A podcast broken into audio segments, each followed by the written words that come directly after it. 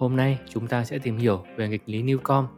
Nghịch lý này liên quan đến một trò chơi mà bạn phải đấu trí với một cỗ máy có khả năng dự báo tương lai. Nghịch lý này có dạng như sau. Trước mặt bạn có hai chiếc hộp. Hộp đầu tiên là trong suốt và có chứa 1.000 đô la. Hộp thứ hai được đóng kín và có thể chứa 1 triệu đô la hoặc là 0 đô la. Bạn có hai lựa chọn, hoặc là chọn cả hai hộp hoặc là chỉ chọn hộp thứ hai. Đến đây, bạn có thể nghĩ rằng vậy thì mình cứ chọn cả hai hộp, kiểu gì cũng nhiều tiền hơn là chỉ một hộp. Nhưng nếu như vậy thì quá dễ dàng. Để cho bài toán thú vị hơn, một chiếc máy tính sẽ được đưa vào trò chơi. Nếu máy tính dự đoán rằng bạn sẽ chọn cả hai hộp, nó sẽ bỏ 0 đô la vào hộp thứ hai. Ngược lại, nếu máy tính dự đoán rằng bạn sẽ chỉ chọn hộp thứ hai, nó sẽ bỏ 1 triệu đô la vào hộp thứ hai. Biết rằng chiếc máy tính này có khả năng dự đoán rất chính xác. Với hàng trăm người chơi trước đó, chiếc máy tính này đều đã dự đoán chính xác lựa chọn của họ. Quy trình được tiến hành như sau. Đầu tiên, máy tính sẽ đưa ra dự đoán của mình về lựa chọn của bạn. Từ đó, nó sẽ chọn bỏ một triệu đô la hoặc là không đô la vào hộp thứ hai. Sau đó, bạn sẽ lựa chọn giữa hai phương án, chọn cả hai hộp hoặc là chỉ hộp thứ hai. Với bài toán này, bạn sẽ chọn phương án nào, cả hai hộp hay là chỉ lấy hộp thứ hai? Giả định rằng bạn sẽ chọn phương án nào giúp bạn nhận được nhiều tiền nhất. Thực sự thì đây là một nghịch lý mà tôi thấy thú vị nhất từ trước đến giờ. Một phần vì dù bạn chọn cả hai hộp hay chỉ lấy hộp thứ hai, cả hai lựa chọn đó đều có những lý giải hợp lý và thuyết phục. Một khảo sát với hơn 30.000 người trên trang New Guardian cho thấy có 53,5% chỉ chọn hộp 2 và 46,5% chọn cả hai hộp. Như vậy, bài toán này gây ra chia rẽ rất lớn giữa hai lựa chọn. Phần lớn mọi người khi đưa ra lựa chọn của mình đều rất tin tưởng rằng lập luận của mình là đúng và cho rằng lựa chọn kia là sai. Đây được gọi là nghịch lý Newcomb, được đưa ra bởi nhà vật lý học William Newcomb và cho đến nay vẫn được nghiên cứu rộng rãi. Thực tế là nghịch lý này không chỉ liên quan đến toán học, kinh tế học mà còn có cả những khái niệm trong triết học như thuyết tất định và tự do ý chí. Đầu tiên, những người ủng hộ chọn cả hai hộp lập luận theo nguyên lý chiến lược trội.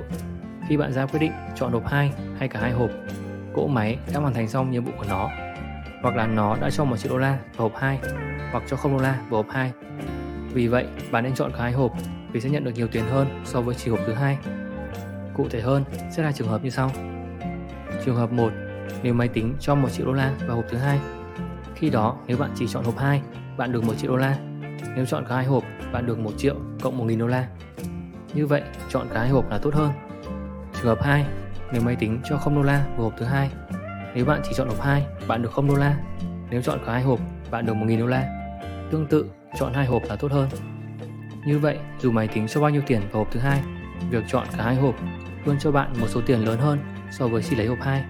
Phương án chọn cả hai hộp được gọi là một chiến lược trội vì đó là chiến lược tối ưu của bạn. Bất kể hành động của máy tính là như thế nào, dù máy tính cho bao nhiêu tiền vào hộp thứ hai, bạn đều nên chọn cả hai hộp vì lựa chọn đó mang lại nhiều tiền hơn. Theo lập luận này, vì máy tính đã đưa ra lựa chọn của mình và không có cách nào để thay đổi số tiền trong hộp 2. Khi bạn đưa ra lựa chọn, số tiền trong hộp 2 đã được quyết định và máy tính không thể thay đổi giá trị đó. Vì vậy, chọn cả hai hộp sẽ là phương án tối ưu. Bạn có thể xem thêm về chiến lược trội trong video của kênh về nghịch lý thế lương nan của hai người tù. Bạn có thể nghĩ rằng lập luận này là rất hợp lý và không có gì để bàn cãi. Nhưng hãy xem lập luận của những người chỉ chọn hộp thứ hai. Chúng ta biết rằng chiếc máy tính có khả năng dự đoán rất chính xác. Nó đã đoán đúng lựa chọn của hàng trăm người khác Trường hợp 1, nếu bạn chọn cả hai hộp, vì máy tính có thể dự đoán được điều đó, nó có khả năng cao sẽ đạt 0 đô la vào hộp thứ hai và bạn sẽ chỉ nhận được 1.000 đô la tổng cộng. Trường hợp 2, nếu bạn chỉ chọn hộp thứ hai, vì máy tính có khả năng cao sẽ dự đoán đúng điều đó, nó sẽ đạt 1 triệu đô la vào hộp thứ hai, bạn sẽ nhận được 1 triệu đô la. So sánh hai phương án này, rõ ràng là chúng ta nên chọn hộp thứ hai thôi đúng không? Vì số tiền nhận được sẽ lớn hơn. Đây được gọi là lý thuyết lợi ích kỳ vọng chúng ta chọn phương án nào đem lại lợi ích kỳ vọng lớn nhất. Giả sử máy tính không dự đoán chính xác hoàn toàn, chẳng hạn nó chỉ dự đoán đúng 80% lựa chọn của bạn, 20% còn lại nó sẽ dự đoán sai. Nếu bạn chọn hộp thứ hai, 80% khả năng nó sẽ dự đoán đúng và đặt 1 triệu đô la vào hộp thứ hai. 20% khả năng còn lại nó đặt 0 đô la vào hộp thứ hai.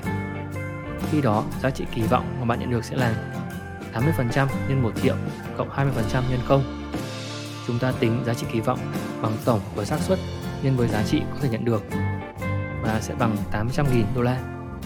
Nếu bạn chọn cả hai hộp, tương tự 80% khả năng nó sẽ dự đoán đúng và đặt 0 đô la vào thứ hai, bạn chỉ nhận được 1.000 đô la. 20% khả năng còn lại nó dự đoán sai và đặt 1 triệu đô la vào thứ hai. Bạn sẽ nhận được 1 triệu cộng 1.000 đô la. Giá trị kỳ vọng sẽ là 80% nhân 1.000 cộng 20% nhân với 1 triệu 1.000 bằng 201.000 đô la. So sánh hai trường hợp này, giá trị kỳ vọng sẽ lớn hơn nếu bạn chỉ chọn hộp thứ hai. Giá trị kỳ vọng nếu chỉ chọn hộp thứ hai là 800.000 so với chỉ 200.000 đô la nếu chọn cả hai hộp. Điều này là do nếu bạn chỉ chọn hộp thứ hai, có một khả năng rất cao là máy tính sẽ dự đoán đúng và đặt 1 triệu đô la vào đó. Vì vậy, đây nên là lựa chọn cuối cùng của bạn.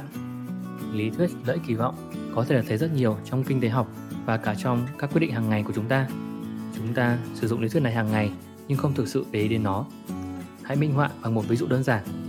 Giả sử bạn vừa tốt nghiệp trung học phổ thông và đứng trước hai quyết định học tiếp đại học hoặc là đi làm. Giả sử bạn ước lượng được rằng nếu học đại học có xác suất 50% bạn sẽ thành công trong học tập và ra trường kiếm được công việc tốt, nhận thu nhập 30 triệu một tháng. 50% khả năng còn lại bạn sẽ thất bại và phải làm lại từ đầu và số tiền bị mất sẽ là 10 triệu một tháng.